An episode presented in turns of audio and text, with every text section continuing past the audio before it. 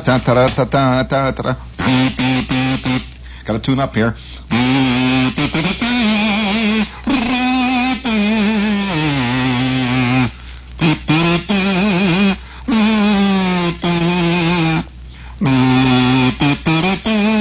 Do you have my laugh record in there, please?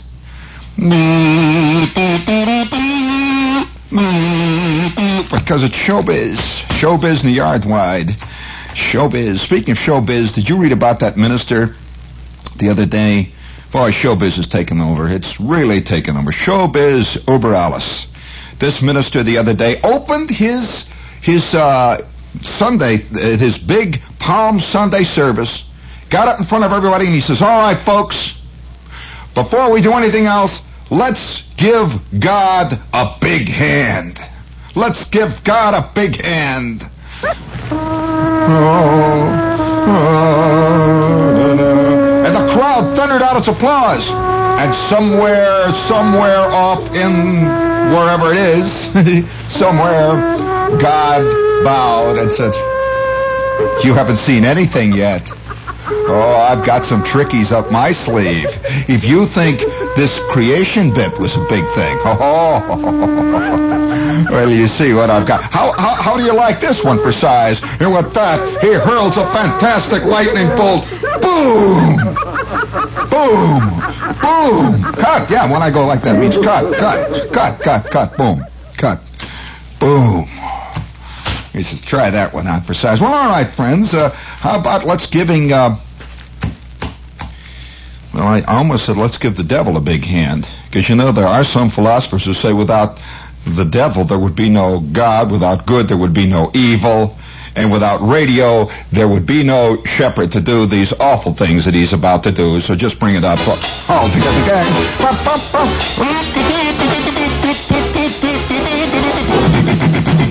Oh, I'm the sheik. I'm the sheik of therapy. Oh, your love belongs to me, baby. Oh, baby, baby, at night when you're asleep, razzmatazz, into your tent, I'll creep, creep, creepity creep. Oh, the stars that shine above, oh, the light our way to love. You'll rule this land with me, me, me. I'm the sheik, sheik, sheik, the sheik of Arab, L B.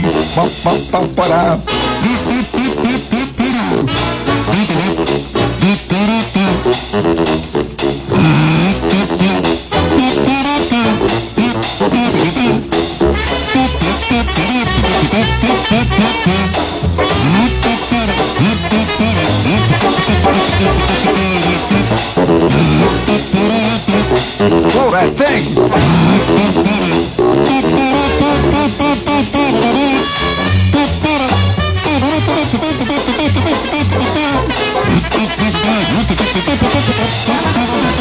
Oh, I'm the I'm the sheep of Araby. Oh, your love belongs to me, baby, baby. At night when you're asleep, oh, into your little tent, I'll creep, creep, creepity creep. The stars, the stars that shine above, will light our way to love. Oh, oh, you'll rule this big old fat land with me, baby. I'm the sheik, sheik, sheik, the sheik, sheik, sheik of Araby. Pop, pop, bottle, pop, pop, bottle, the sheik, sheik of. Hey, that was fantastic. Wasn't that nice? Wasn't that nice? All the little old ladies are applauding out there, and all the guys are frantically turning their dials looking for Soupy Sales. And while they're doing that, let's... Now, listen now. Don't look at me like that. It might come as a terrible shock to you, but I am much younger than Soupy Sales. Hit it. Come on. All together, gang. Let's go. And now, as an encore, Mister Shepherd sings. He always sings raggedy music to the cattle as he swings back and forward in the saddle on the horse. That is syncopated, gated, and there's such a funny meter to the roar of his repeater. How they run when they see this fella come, because the Western folks all know he's a rootin' tootin' highfalutin' son of a gun from Arizona, ragtime cowboy. Oh, what a cowboy, ragtime cowboy Joe.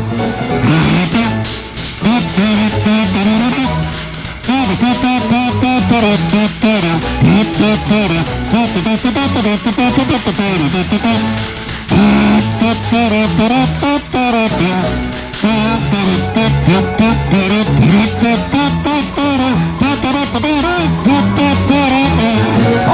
now, we always sing. Ba-ba-da-ba, ba-ba-da-ba-ba-ba-ba-da, ba-ba-da-ba-ba-ba-da.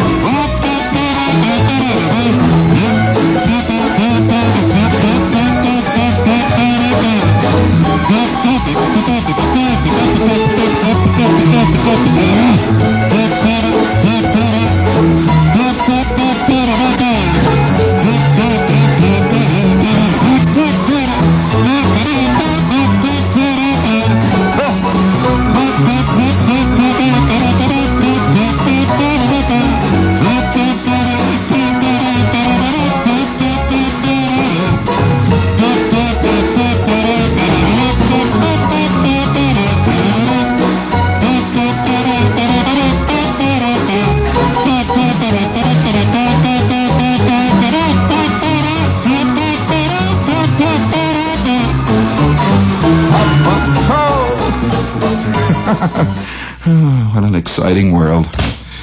Yes, sirree. Didn't know I could do that, did you?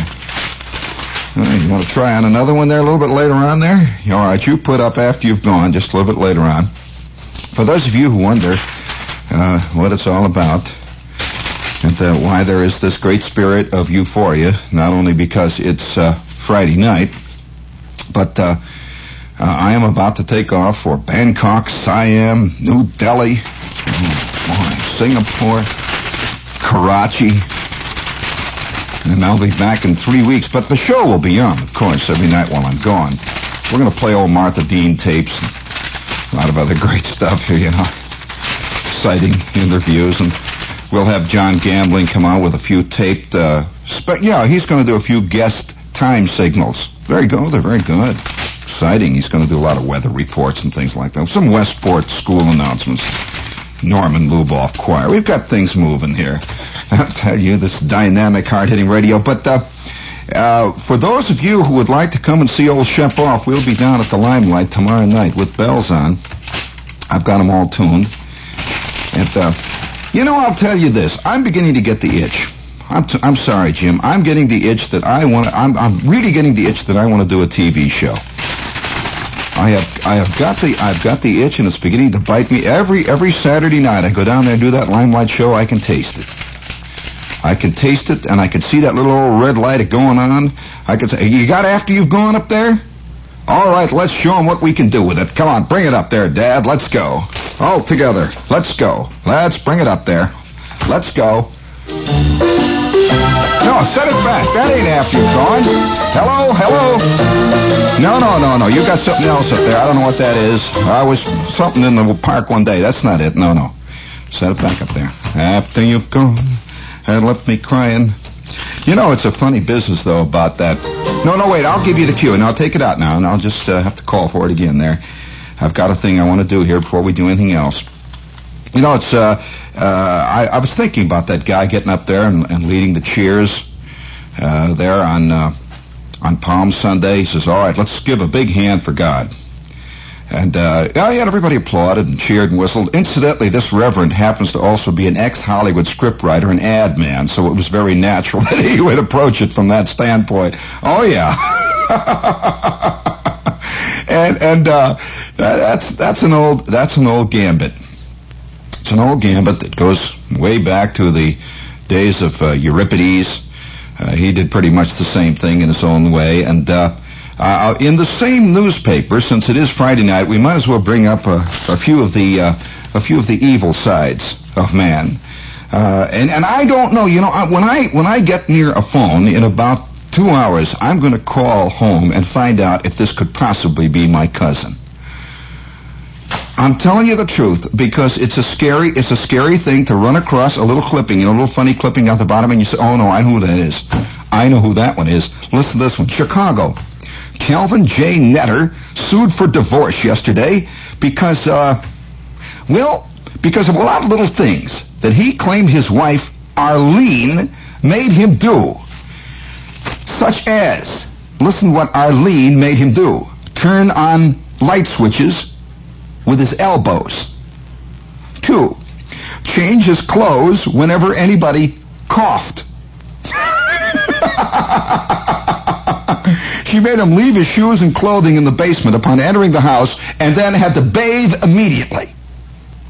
Three, refusing to allow his parents, her parents, or any visitors inside the house since nineteen fifty-eight because they're dirty. Four, washing the ceilings and the walls of their suburban Park Ridge home after the repairman left. He had to wash all the ceilings, all the walls. And finally, he had to wash the entire interior of the family car following service for fear that a mechanic had sat upon the upholstery. I swear that's my that's my cousin Arlene. My cousin Arlene was our silent bathroom cousin.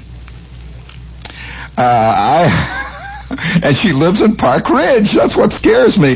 That that Arlene, I can remember Arlene. Uh, everybody's got a bathroom person in their family. Somebody who spends most of the time in the you-know-what. Now, uh, now that isn't to say that they're in there, you know, for business. What they're doing is just in there, that's all. And and whenever the family would come over to visit, I mean, you know, we'd all come over Sunday to visit Aunt Kate. And my cousin Joyce would be out there fooling around with the yo-yos and stuff. And my cousin Buddy would be breaking bottles and hollering. And Arlene would be gone. And about three hours would go by. And finally, my mother would say, uh, say, where's Arlene today? And uh, Aunt Kate would say, oh, you know, she's in the bathroom. Uh, either that or somebody would have to, you know, they'd bang on the door. And hours later, Arlene would come out, and silently, always silent.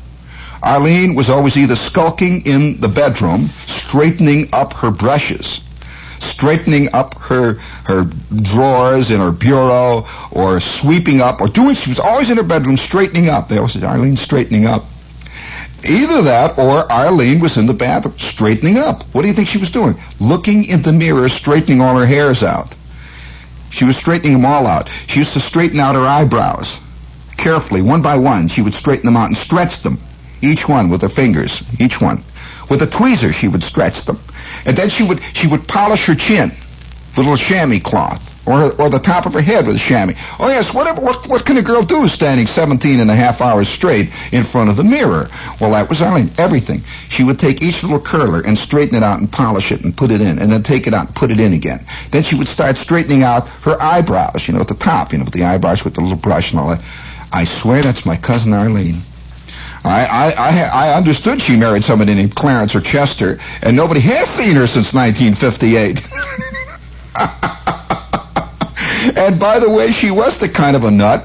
Whenever, whenever we went out to the uh, to the forest preserves on a picnic, they had to take Arlene's lunch along special because Arlene would not eat off paper plates. Arlene would not eat off anything that had air in it, and Arlene would eat off little jars. She would open up little jars with her own little spoon. She would polish and she would eat like that. And she's a kid of six. The whole bit, that takes special little lunch. That must be my... Speaking of nuts, this is W O R, A M and F M, New York. Would you uh, please hit the D E A U X button, please, there. Hit it there. That's the money button. Just hit the money button there. All right, while you're getting the money button, you always have those ready there. Boy, that's what we're in business for here. Go ahead, hit it. There it goes, Jim. Very good. Very good.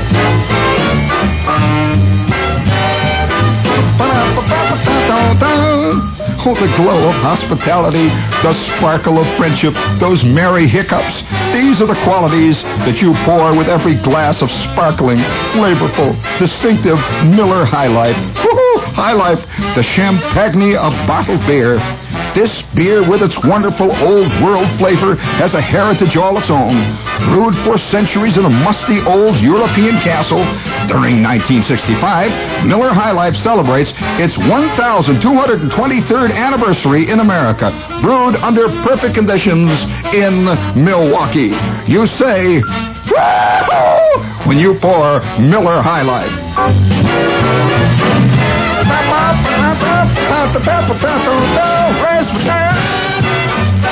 All right, we took care of that account, didn't we? Bop. Gee whiz, that's very exciting. Now, do you have another one in there for us, Jim? That's it. There it goes into the slot. Oh, boy, I'll tell you, we're down here in the old in the old mill. They're grinding it out. Uh, Shepard approaches once again the last. He turns the great big golden spigot, the one it is marked, the one that's marked black ink. Here it comes. Light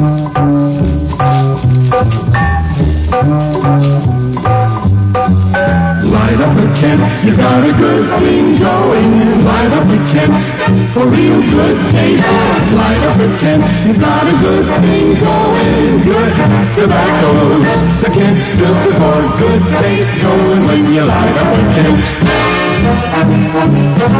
Light up the Kent, and you've got a good thing going. Good taste, the mild, mellow taste of Kent's vintage tobaccos, flavor blended for good taste, and the Kent filter for extra good taste.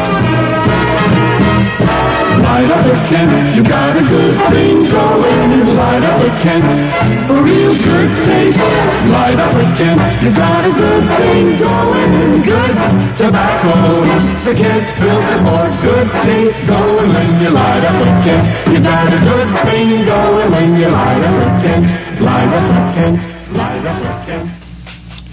Gee, that's that's uh, exciting. That certainly was very exciting. You know, uh, funny thing though about that business of uh, I, I can't get it out of my craw. You know, speaking of getting things out of your craw, there's a lot of problems today. You know, involving the interpretation of good and evil, and uh, what is. Uh, What is religious and what is not religious, and uh, things are changing tremendously. And if you will please get up my salute to the ineffable, fantastic, unbelievable English music, you just prepare it in there. We will give you another salute and show you. Do you remember here a few months ago when everybody was hollering about? Uh, oh, we'll wait. We'll wait until after we do the salute uh, because it'll be funnier after that. You hear what's going on out there in the world. Boy, isn't this a great world? I'll tell you, isn't it gas? Really. I mean, what is funnier than an American? Uh, with the possible exception of perhaps maybe he's topped by an Englishman. And uh, if you stand back far enough, even funnier than that is a Japanese. And even funnier than that is a Chinese. In fact, I don't know of one single race of man or nationality or whatever you want to call it that is not wildly funny one way or another. Wildly funny. Have you ever tried to go to a Chinese restaurant and, and even even if you know them like, like the back of your hand, you know, have you ever tried to to, to, to convince them of little subtleties like, uh, I don't want any but bring some for my friend? You ever tried to do that? Like today, I was eating in, in Mandarin East, see, and, and I was there with uh, Jimmy McAleer, and I said, bring my friend some deep honey fried apples. Have you ever had those? And the guy says, also a specialty here. Also, very good, very good. Uh, deep fried apples, very good. Uh, you want some deep fried apples? I said, no, not me. I don't want deep fried apples. My friend, bring deep fried apples for him. I don't want any deep fried apples. Also, also, deep fried apple. Prepare deep fried apple, please. Oh. Well, thirty seconds later, he brought out seventeen dishes of deep fried apple for all everybody out deep fried. I said, no, for only him. Oh, so yeah, oh, you both have deep fried apple. Apple here, deep fried. Well, we had deep fried apples up to our knees. So I, be- I began to realize this great big slogan they've got out at the World's Fair that says peace through understanding. Oh, so peace through understanding, almost impossible in the world today. Bring on big music there, please. Oh, oh, once again, Frank Watanabe, your Oyata reporter, salute the English. All will stand in awe of craggy Englishmen. Richard the Lion-Hearted, standing upon the bulwark, the rampage, the barricades of civilization.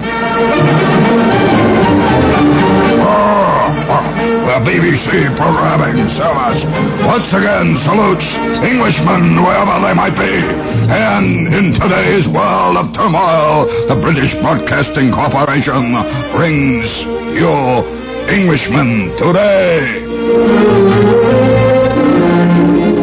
Da, da, da, da, da, da.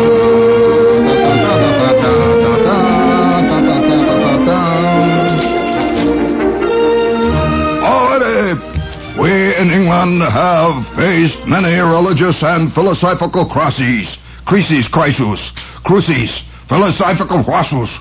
Here from London, special report, London Observer. A vicar intervened in a village dispute over the question, has a dog the right to have a Christian cross on its grave? Six months ago, Henry Tracy of Felpham, Sussex, buried his Great Dane, Aristotle, in the pet cemetery at Chobham City. Since then, in separate incidents, the two hundred fifty dollars cross has been cracked, broken in half, and removed from the Garden of Memory. The cemetery's trustee, Missus Daphne Renwick, has received twelve anonymous angry letters saying it is sacrilegious, and we quote here, to mark a dog's grave with a cross. And now the problem has been intensified. The owner of a deceased Labrador called Rupert wants to erect another cross. So Missus Renwick conducted a poll. She pinned a notice outside the cemetery gates asking people if they had any objection to a cross on Rupert's grave. Quickly, twenty-four of them signed yes and fifteen no, and so the battle was joined. Yesterday, the Reverend Oswald Roney Ackworth, vicar of Chobham, ruled, and here is the official ruling. A dog cannot be a Christian until it has been baptized. That is the deciding factor. And as I cannot imagine any vicar baptizing a dog, even a Labrador, I must side with the objectors. We salute tonight the Reverend Ronnie Ackworth, vicar of Chobham, for his clean, incisive hewing to the very center of the core of this philosophical battle that rages, even though the ramparts are beginning to crumble as we watch them. Our God will fight them from the beaches. We'll fight them from the hedgerows with blood, sweat, and tears.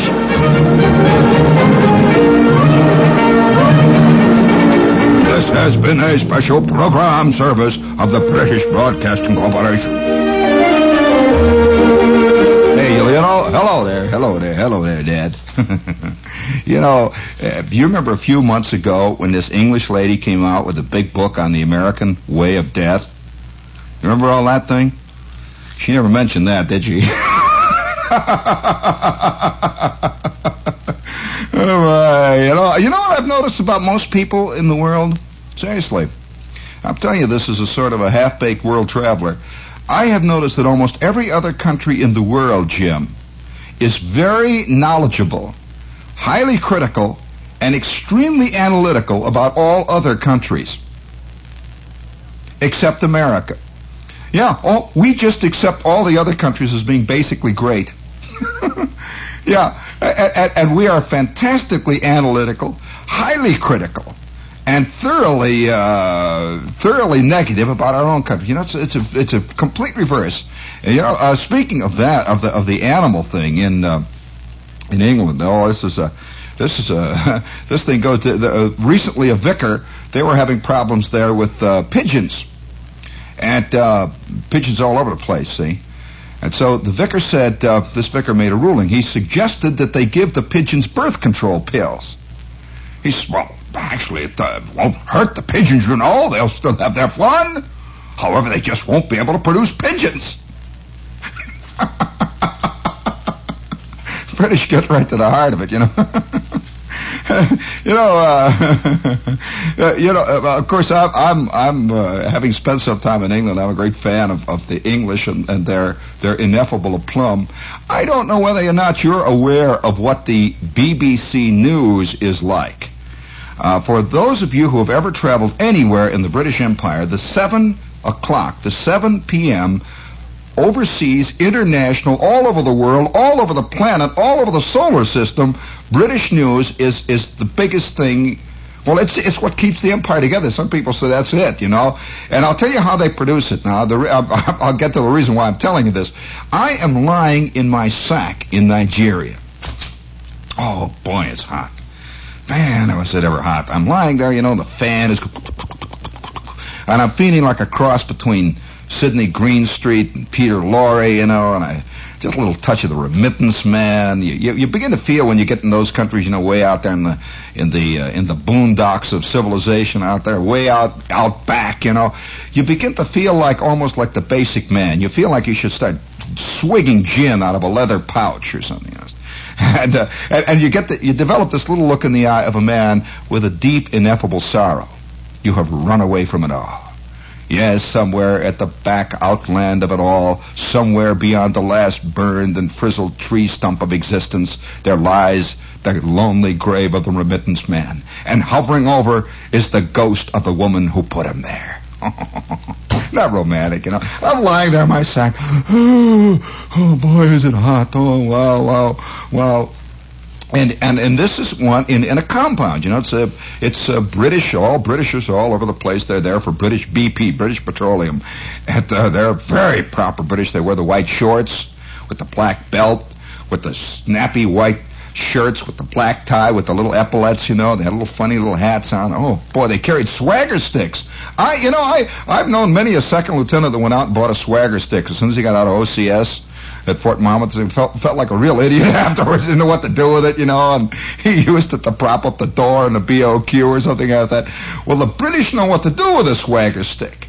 I'll tell you, they make one little movement, and you know what the movement means. They have done it with the swagger stick in the proper place, you know. You know, there's a little comma just like that. Oh, yeah, they carry that swagger stick. So I am lying there in the sack. The fan is going. And outside I can hear the jungle bees going, you know, oh, wowie, you know.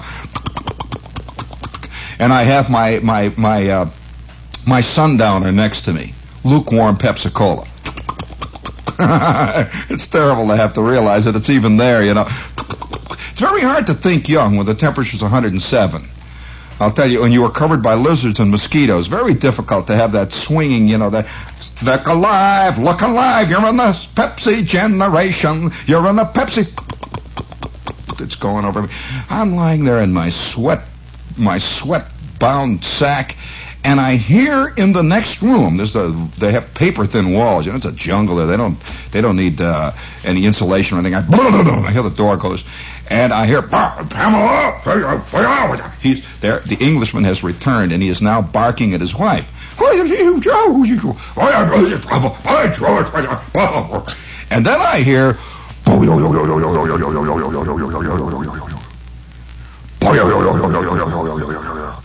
Big Ben. I am hearing Big Ben in the Nigerian bush. Have you ever heard Big Ben? You've heard records of it. And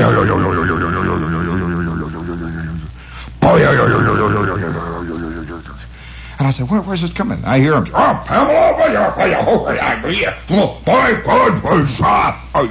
And I hear her going, English uh, English lady voices, they sort of blow it out through their nose and one ear. The same thing.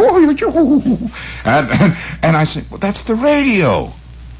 And with that, I turn over in my, my heat-begrimed sack, and, oh, wow, I'm hot. The fan is going. I turn on this little transistor radio I have, and it's going. My little, tra- you ought to hear a transistor radio play the Big Ben, I'll tell you. Little speakers right up. And on comes this, fan- there's that fantastic pause that they always do. There's a long pregnant pause, and you have a feeling that you have tapped into the the bloodstream of Richard the Lionhearted itself. You know, boy, it's right there. You can hear armor clanking. You can hear shields being held to the sun. You can hear the galloping of palfreys as they charge the infidels, the whole bit, you know. There's a pause, and then that announcer comes in. Good evening. There's another pause. London calling. London calling. They don't say anything like, this is your family station. They don't say nothing like that. They don't come on there. This is your friendly R K O General Station, your family station, your station for news. Nothing. He just says, London calling. And now, the seven p.m. news. All over the entire empire, there are gentlemen in in these white shorts, holding their sundowners, you know. Their thin ladies are putting on their flower dresses for, for the evening meal, and they are listening to England. They don't believe any other news, you know. I mean, they they just don't. I mean, this is it. I mean, it's coming from the Home Office. And this, this English voice comes on. Well, you never heard such a cool voice. No emotion. He just reads each one of these items. Each one is given equal emphasis. It can be that it has been reported that the entire continent of Asia is sinking into the Pacific Ocean. Now the weather off. It's all magnificent, you know. It's just beautiful, and you just, it gives you a calming feeling that don't worry. Don't worry. This too shall pass. Well, do you know what happened the other night on the B B C? Did you see that little tiny news item? Well, it must have rocked the empire. Well, on came Big Ben.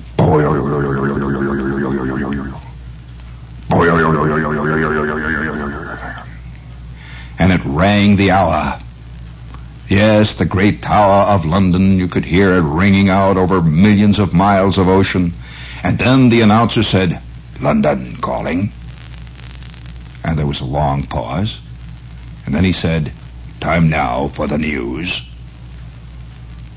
Uh, seems we've mislaid it. Uh, we've, uh, mislaid the news. Uh, someone has... We've mislaid the news. And now a brief organ recital for one moment while we find the news." They found the news eight minutes later. They filled with a Haydn quartet, played by four good Englishmen, however.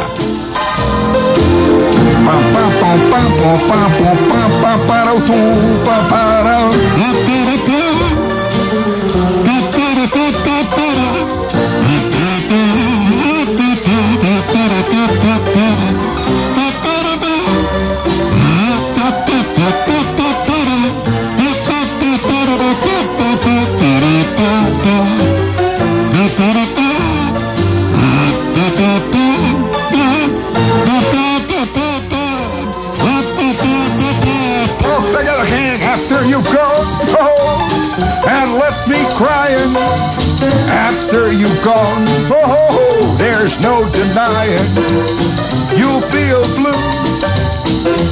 a time, and don't you forget it.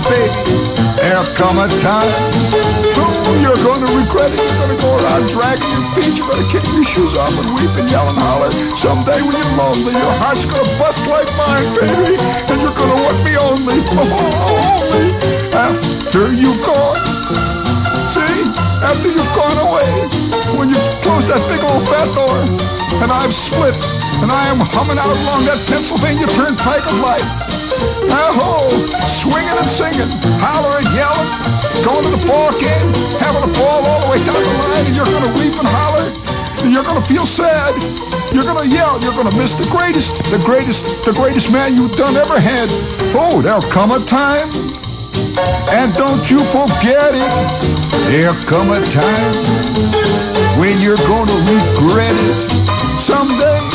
someday when you are lonely,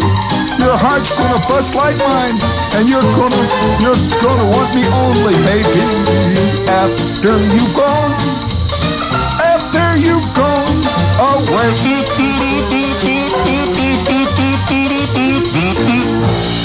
Uh, money button, please. Just hit it real hard with that big old fist. That big old hand fist.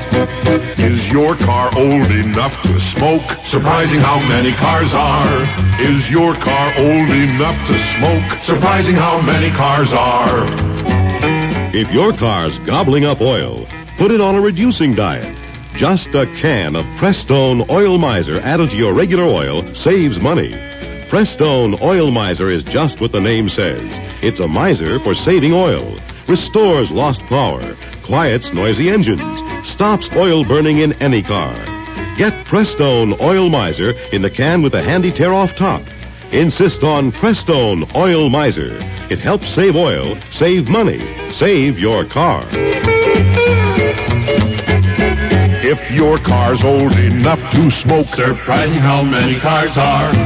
If your car's old enough to smoke, get Prestone Oil Miser. That's wiser by far. Prestone Oil Miser is a product of Union Carbide.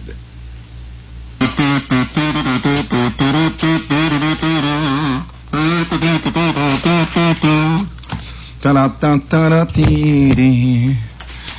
I like the idea of the Englishman. You know, the, the, you know. Now, now, now that shows. Now, really, that shows the difference between one of the big differences, a subtle difference, but a big one, between Americans and the British. You know what? We would not have admitted that we mislaid the news. Can you imagine uh, a Lyle Vann coming on, you know, at the, or or uh, Henry Gladstone on the news, you know?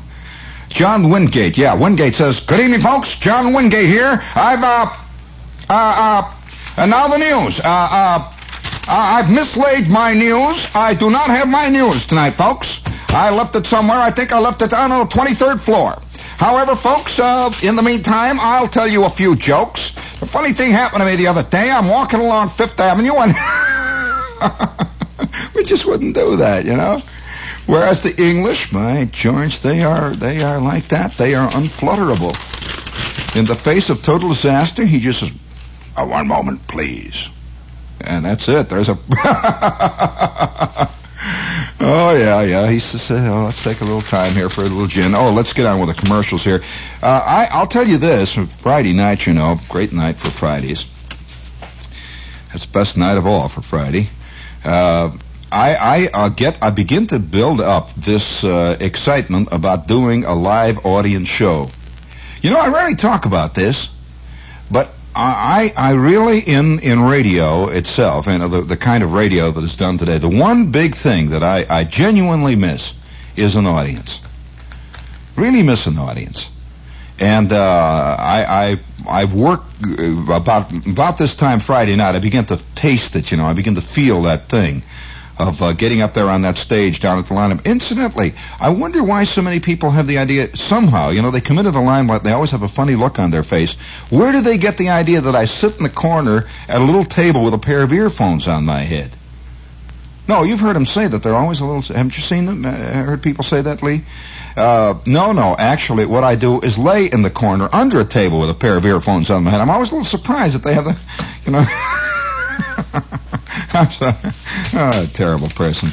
Now, let's see. Do you need dough? Good hard cash to pay off the bills or to spend any way you like. Go out and have a big whoopee time.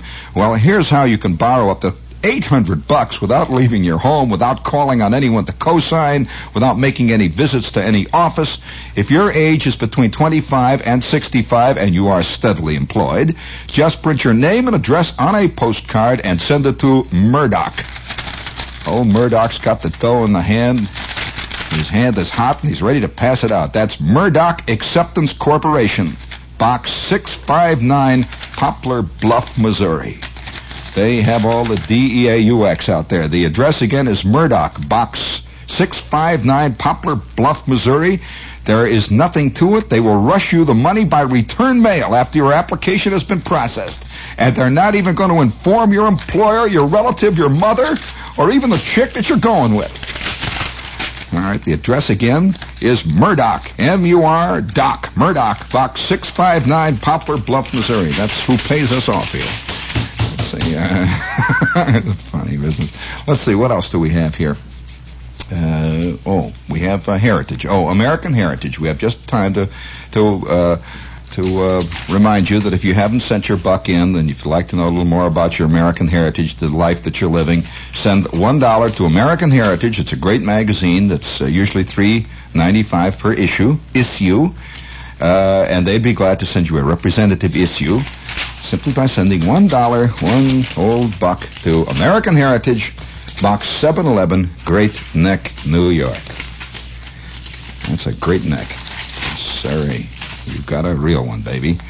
And, um, uh, oh, yeah, we have just enough time to tell you about the time that I mislaid the news. Did I ever tell you the awful time when I was a, a mere child and I had gotten my big break on a Chicago radio station. Skip, you want to hear a radio story, Skip?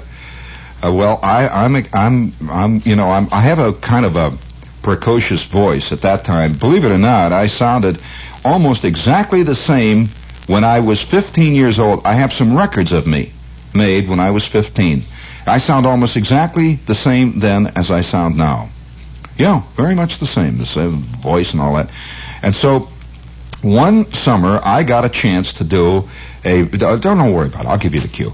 I got a chance to do this big show. I was a summer replacement announcer on a big newscast, a fantastic newscast that came on every night. You remember when the six o'clock newscast, everybody in the city listened to it? You know, it was a whole big deal on radio. Well, I got a summer replacement job for this big famous newscaster doing his newscast. I used to do newscasts, you know. And I came on one night, big as, you know, boy, like a brass monkey. I came on there, you know. And they had, yeah, all the big thing, you know, and the announcer came on. He says, now here, here for Harry Van Harry, standing in with the news is J P. Shepard. And I said, good evening. And I had rushed out of the newsroom. I had been looking at my news for about an hour, you know. And I put it on the desk, and I came rushing in. I rushed out of the newsroom, and I picked up my, my yellow copy, and I said, good evening. And now, here is the news. What do you think I brought in with me? I brought in a, a thing called A Day in the Life of a Woman, a United Press radio feature that started out, it's, the opening words were, have you ever wanted to try, really try knitting? Well, girls... I looked at this thing, and here I was on the air, and it was being fed all over a network, all over the Midwest, and I had, and, and everybody had walked out of the studio, no announcer, nothing. I, there, there was just an engineer sitting in there asleep, you know, looking at me, and I have fifteen minutes of ladies' news about knitting. And I am sponsored by the biggest brewery in the entire Midwest, and I said, uh, and now the news. Would you believe it? That I sort of went blank, and I ad-libbed, practically ad-libbed an entire fifteen-minute newscast. I got, and in uh, and in Japan today, it was announced, and uh, it was... I said, and the, finally the engineer slowly woke up, and he rushed in. He came in here with all kinds of little pieces of yellow paper. Yesterday's market reports, last week's weather. He had a thing called the ball scores in brief. He gave it all to me. And you know that we got all kinds of, of reports that that was a great, wonderful human newscast. We just had no news. And now it's three weeks for Shep. Bangkok, Siam, New Delhi. Keep your knees loose. We'll see you tomorrow night at the Limelight, gang. Keep your knees loose.